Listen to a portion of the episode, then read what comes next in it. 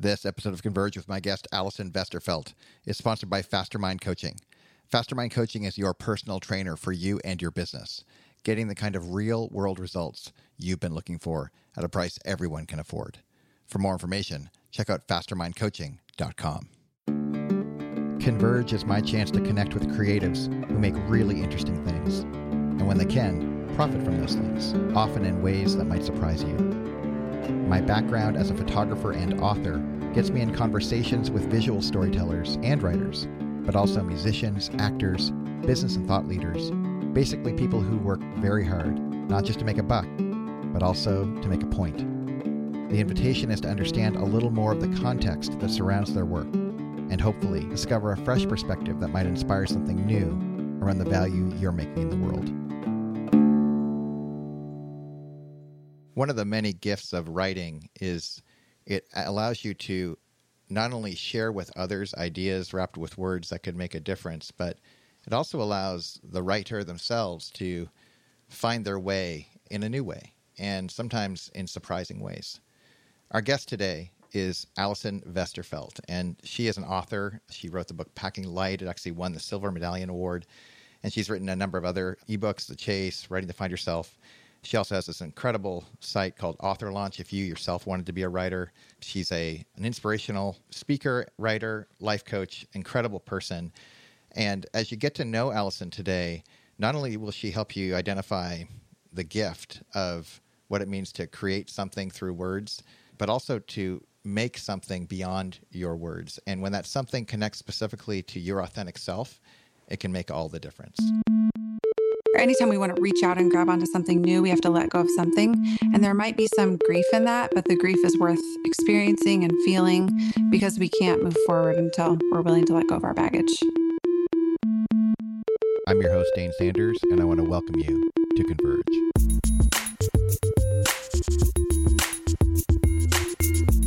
Allison Vesterfelt, welcome to Converge. Thank you for having me. It's great to be here. I I, uh, I was joking with you before we started that the show really should begin to be called Nashville Today. because all my guests apparently are from Nashville. That's because uh, this is where all the cool people live. but you didn't always live in Nashville. You you, you started somewhere else. That's why, true. Why don't for for folks who are unfamiliar with your work, why, why don't you share a little bit of what got you to today? Yeah, well, I grew up in Portland, Oregon, and lived there for most of my life. I went away for college for a couple years and came back and was living in the city and really, you know, thriving, loving life there. But I finished grad school and started working full time for the first time, you know, after you finish school and you get your first kind of real grown up big kid job. And I worked in that job for a couple years. And as I got into the rhythm of things, I realized, man, this is really not what I want to be doing long term, which was kind of a scary realization because I thought, oh my gosh, I've invested all this time and money and energy into getting to where I am, and I don't even really want to be here anymore. And during that time, I was talking with a friend of mine who was in a really similar position, and we were just venting to each other. We were actually at a, another friend's wedding, and she said to me, she asked me a question. She said, What would you do if you could do whatever you wanted? If you didn't have to worry about money or what people would think about you or what your parents were going to say? If you could just wake up tomorrow and do whatever you felt like doing, what would you do? And I said, Well, I mean, first of all, that's kind of a stupid question because nobody gets to do what they want to do, you know, all this stuff. I had all these excuses. And she, I finally told her what I really would do if I could do whatever I wanted is quit my job and I'd sell most of what I own and I would pack my stuff into my Subaru Outback and I would travel all over the country. I've always wanted to go on a long road trip and visit all 50 states. And then I would write a book about it because I've wanted to write a book since I was really young. And so then she said, Well, what's getting in the way of you doing that? What's stopping you? And I had, of course, this long list of things like I've got grad school loans. My parents would kill me if I was like, Oh, by the way, I'm quitting my job to go on this road trip. You know, people would think I was crazy. I would I would have nowhere to live. What would I do? This and that. How would I make money? All of that stuff. And as we started to talk it out, I realized, like, man, this is really something I wanted to do. So I just decided to start moving in that direction to see if I could make it happen. And four months after that first conversation, I quit my job, did everything I thought I would do. So, I mean, sold everything, pretty much everything I owned, and then spent a year traveling across the country and eventually wrote a book about it and through that whole process, ended up moving.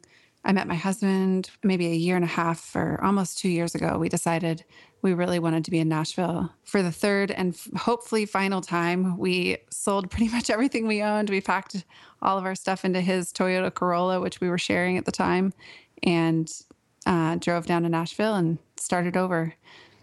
Wow. So there's a lot to to pick out of that narrative, uh, and I and I want to. Uh, but before I jump into the details of that, I'm curious if you know if, if, I'm a listener to this, and you know that Converge is about it's really talking to people who make things and make something from those things, whether it be money or a point or something else, and as they're listening and they're hearing your uh, your adventure. Which it sounds like not only brought you around the country, not only got you a publishing deal that actually really delivered. You know, you win this award, you discover you're a writer, uh, you hit all you know this incredible travel. You get a husband out of the deal, and then you get to land in Nashville after leaving Portland. Of all, I mean, their results differ depending on the people. Like, is this advice you would actually give to somebody now? Because uh, it, it, it, sounds a little nutty to to. Just it is. I mean, it, it still sounds nutty to me when I tell the story back. I think like I'm crazy. How did I ever make that work? And I would never, you know, I joke all the time. I would never recommend anybody take the path I took. But what I would recommend is asking yourself the question my friend asked that day, which is what would you do if you could do anything? I think if we can really get to the answer to that question, what would you do if you could do whatever you wanted? If you could wake up tomorrow and you didn't have to worry about what people were going to say about you or whether you're going to be able to make money doing it or, you know, if it was going to win you any kind of accolades or attention. If you could strip away all of that extra stuff, what is it you would do with your life if you could just do what you really wanted? And when we can answer that question, I think we get to this really deep thing that's inside of us that's the true essence of who we are. And there's such a power there that I think, you know, it's been a hard, hard few years. Obviously, it's not easy to sell everything and, you know, be traveling all the time and not feel like you have a sense of home or a strong community. There have been a lot of hard things about it. But I think what has kept me going is knowing I'm really going after something that I chose for myself, something I really deeply wanted, and something that was every day making me more and more like my true self. And so I think when we can get to that, not only does it give us an incredible creative energy, um, it also the the result tends to be this really kind of interesting, exciting, beautiful story, whatever that looks like for you. I'm curious, what, what did you study in grad school? I studied education. I got my degree to teach writing, and I taught high school for a couple of years, and then my final my final year was teaching middle school. And your husband's a bit of an entrepreneur as well, right? Oh yes and this in my mind creates this kind of dynamic duo. Uh, yeah. so so I, have I've seen what your husband looks like. We've met on yeah. Skype, and I think you guys are wise to make you the face of the brand. You know, no. uh, but but uh, talk a little bit about what you guys are doing together. Well, we've been working together from really the minute we met, which is cool. We actually met. This is a fun story. We met because I wrote an article for a blog he happened to read every day and I had written this article about how I'd quit my job and gone on this road trip. And he read the article and thought to himself, like, that's so cool. I've never thought, I've never met a woman who would do something like that. That sounds like something I would do. So he reached out to me. And long story short, he reached out to me. We started communicating online. And then I flew to Minneapolis to meet him for the first time. Wow. And really, from that first week we met, we started working together. He immediately said, hey i know you want to write a book i have connections in the publishing industry i could represent you i could you know try to get you a book deal um, he was running a couple of conferences at the time. So he said, we could hire you on and you could come do live tweeting for the conferences. I did that. He had a few clients he was designing for, like designing websites, and had asked me to write copy for the websites. So there was this really cool dynamic between us from the minute we met where our skill sets matched up really nicely. It's been a really fun, really cool, really challenging journey. Yeah, it sounds incredible. And currently, you guys are again multifaceted. It sounds like uh, like i'm reminded my wife and i she's an advisor role to me but we were very clear early that um, we love each other too much to work together. Um, yeah. but, but uh, as you guys have worked that out you guys have come together to create this really great project for for people who want to write their own books. And i want to get to to that particular conversation later so don't let me miss that but i also want to keep the flow of what you've already started talking a little bit about.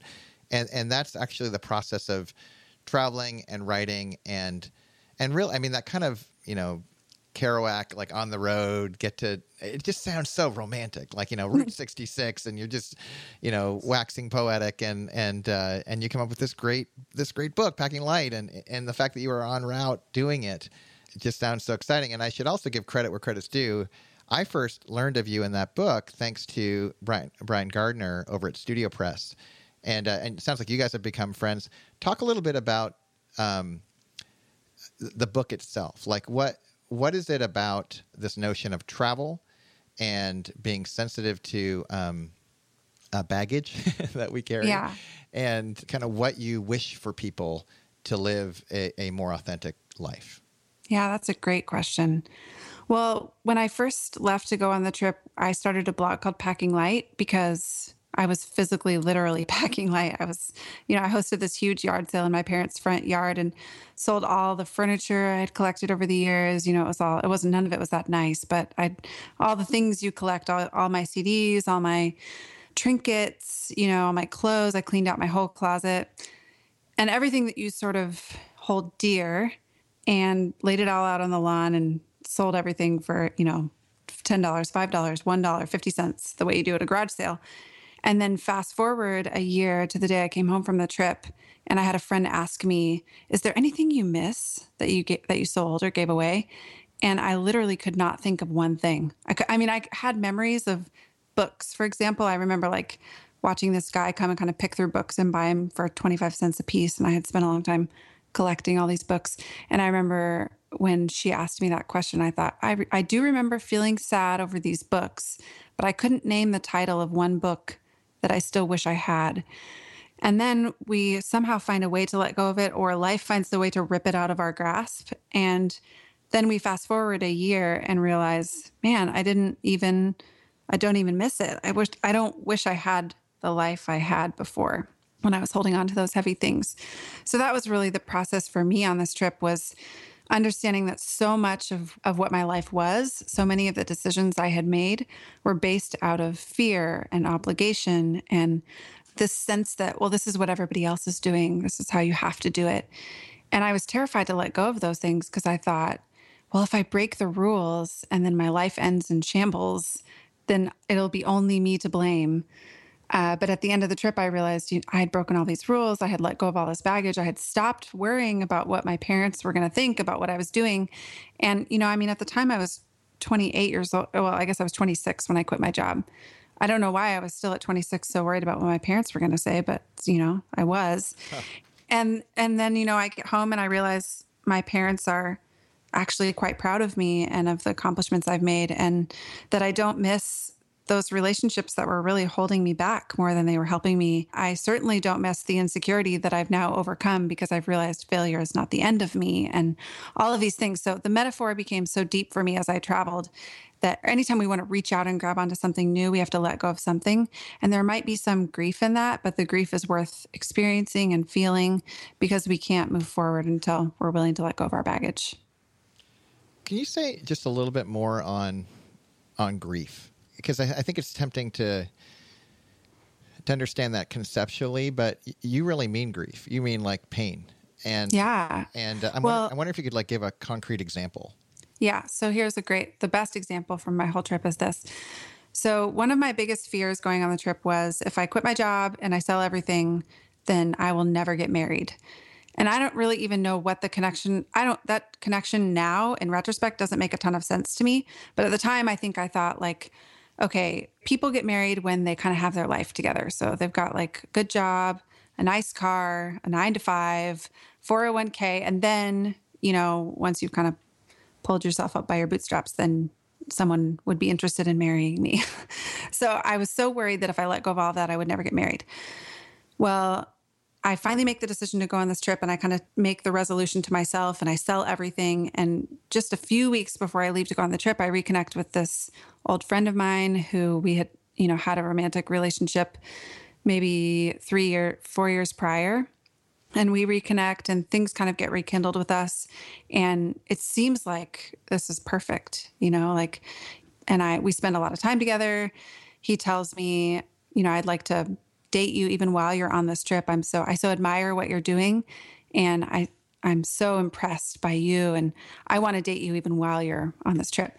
So it felt to me like, okay, this is the answer to my question. Like I can, I can have it all. I can let go of everything and I can still have this really meaningful relationship with this person. And so as I'm traveling, he's this really constant, steady thing to hold on to for me. And we fall deeper and deeper in love as we travel. And then I get about halfway through my trip and I'm in New York City and we have a conversation that effectively ends our relationship. And I mean, I cried. I cried when, after we hung up the phone, I sat in my car with all my stuff. I mean, the, the imagery here is so strong, right? Like everything I own is in this tiny little car, and I'm sitting on the side of a street in New York City, and people are passing me by. Nobody's noticing. I'm just weeping in my car. And then, you know, I, I cried that whole night, cried for probably a full week just really really grieved the loss of this and kept thinking like this can't possibly be right. I you know should i should i go home? Trying to figure out what i could do to regain this relationship. And then fast forward six months and i finally round the corner of the whole trip and come home for good. And i'm sitting in uh, my living room on the floor because i have no furniture. And i'm writing this post crossing my fingers and praying please, I'm going to send this to this guy named Jeff Goins, who has a platform. He lives in Nashville, and I'm going to ask him if I can guest post for him. And the post is all about how I've quit my job to go on this road trip and what I've learned while I've been gone. And I'm crossing my fingers that he's going to say yes, he'll post it. And I send it off. And little did I know as I sent off this post that this post was going to be the post that really connected me to who would ultimately become my husband. So the the metaphor there for me is really strong. I mean, I just think I was so scared to let go of this one thing because I thought this meant the verdict on my life was that I would never have a meaningful relationship. And meanwhile, the very thing I thought would prevent me from having a meaningful relationship was the thing that helped me to discover the most meaningful relationship of my life. And there was grief in all of that for me. I mean, I gr- I really grieved the loss of that that person and that relationship. But I couldn't grab onto the new thing until I was willing to let go of what I had had. Does that make sense? Oh my gosh, yeah. And it, I know that there's folks at home who are just they might not have the same kind of particular thing that they don't want to let go. of. I know for myself, I have plenty of uh, security blankets that that uh, really made sense historically, but may not make sense today. And uh, that that fear is, is palpable. Everyone can get that notion. And sometimes I think that notion of, you know, you have to let go of one side to jump to get to the other. It mm-hmm. can fe- it can feel cliche, right? When it's just articulated out of context, but when it is contextualized, I'm struck by how how potent that is uh, and how real it is. And I guess the only thing I would say in response is I know there are folks at home who are who are honest and they they say I buy into that principle and that worked for you but will that work for me? Like, is it a universal? Is it, is, is it the kind of thing? And and what does it even mean, like it working or not? Because the story sounds so great in retrospect, but when, yeah. it, when it's live and you're looking forward, and it's your best friend and you're having coffee, and they're just not sure and they're scared, how do you, how do you talk to them? Yeah, well, and I've talked to dozens, if not hundreds, of people who are in that kind of crisis point in their life.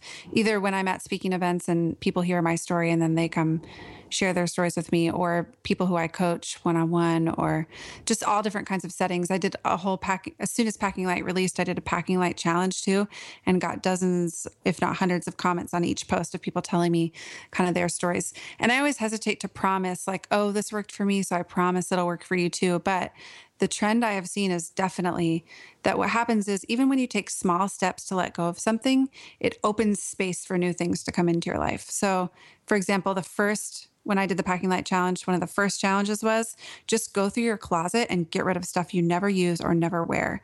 And for for whatever reason, like when we start with stuff, that feels so terrifying to us. It's just stuff, but it's not just stuff because it has sentimental value or we think for some reason it it represents some sort of security to us. Like i think oh, i'm going to need that cooler someday. I haven't used it in 4 years but i'm going to use it sometime.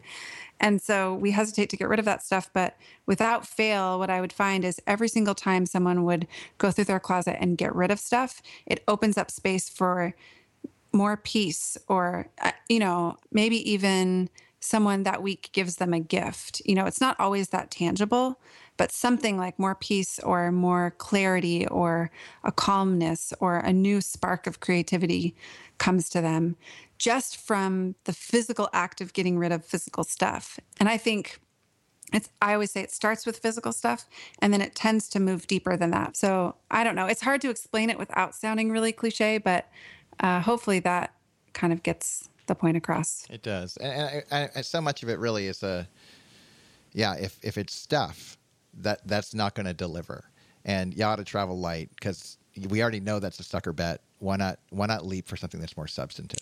Is that ballpark? Exactly. Absolutely.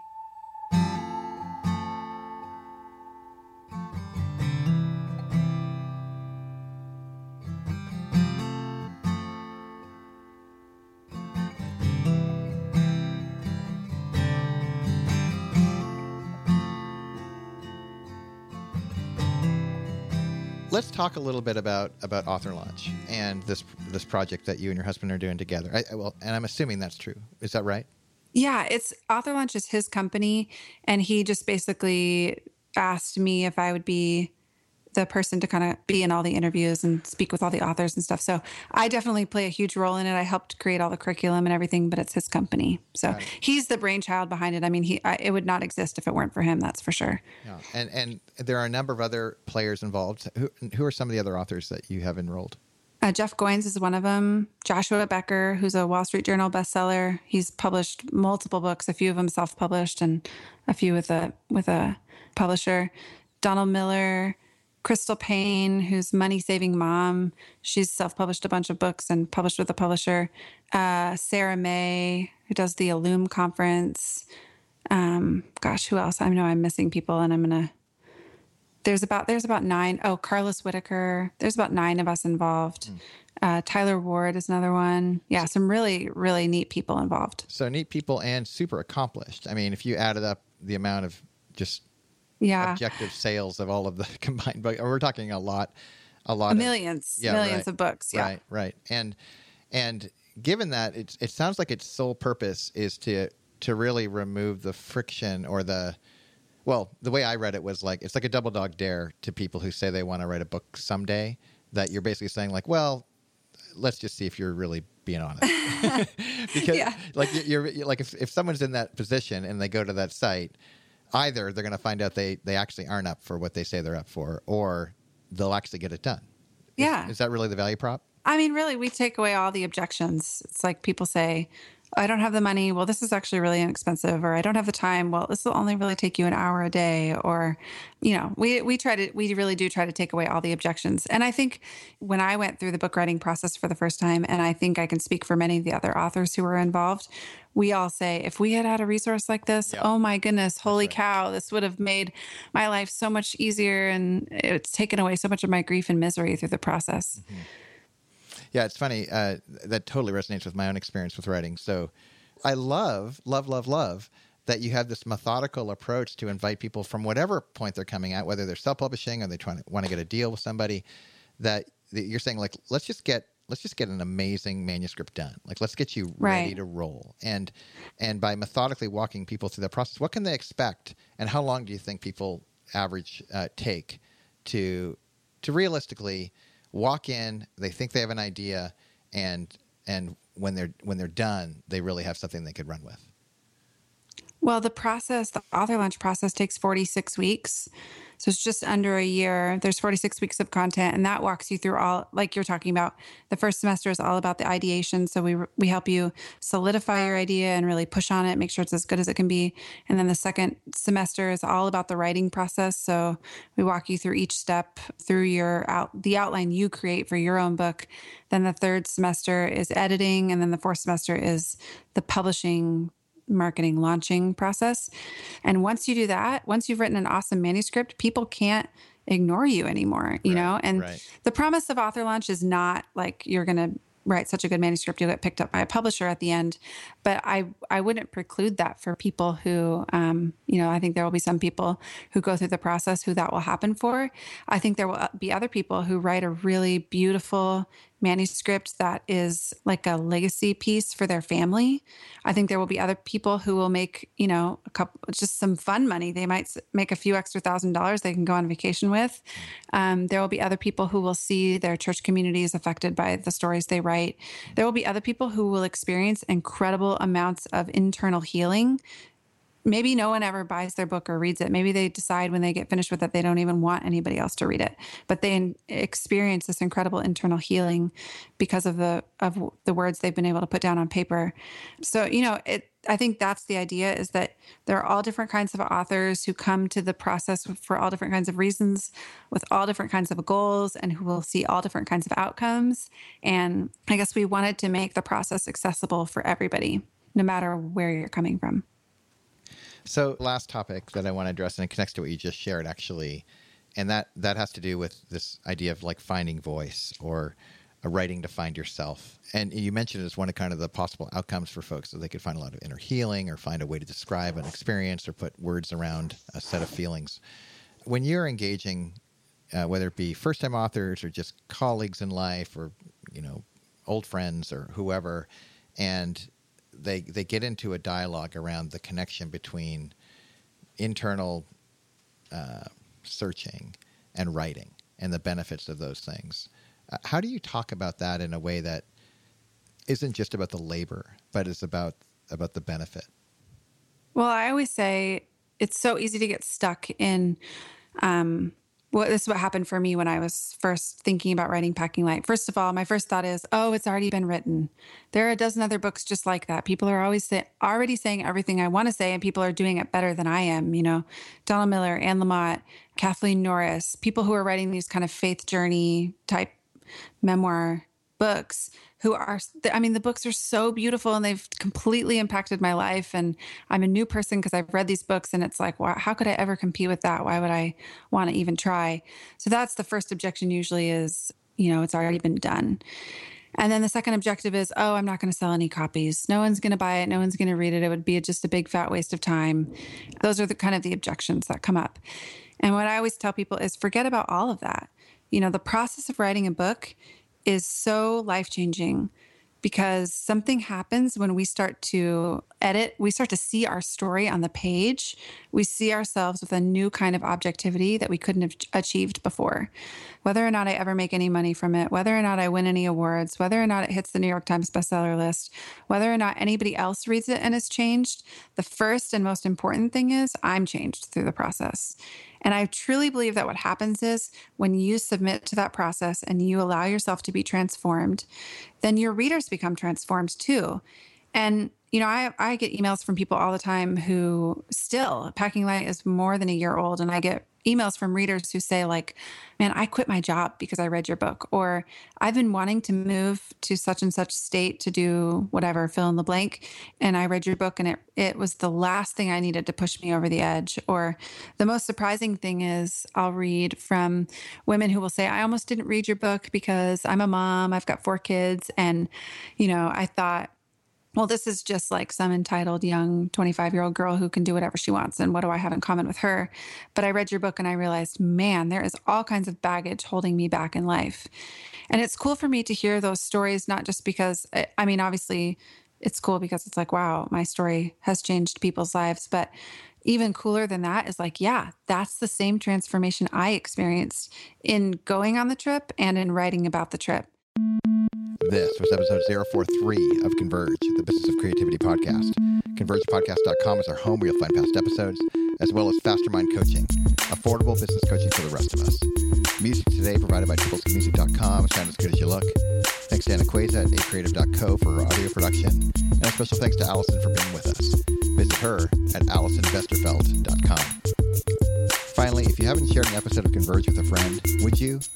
Think of one person right now who would benefit from conversations with Seth Godin, Chris Guillebeau, Ann Handley, Ryan Holiday, and many, many more. And invite them to join in. It's easy. You caring enough to do that sort of thing is a nod to us that we're doing something right and is a really big deal. So thanks. That's it for now. I'm Dane Sanders. I cannot wait until next time.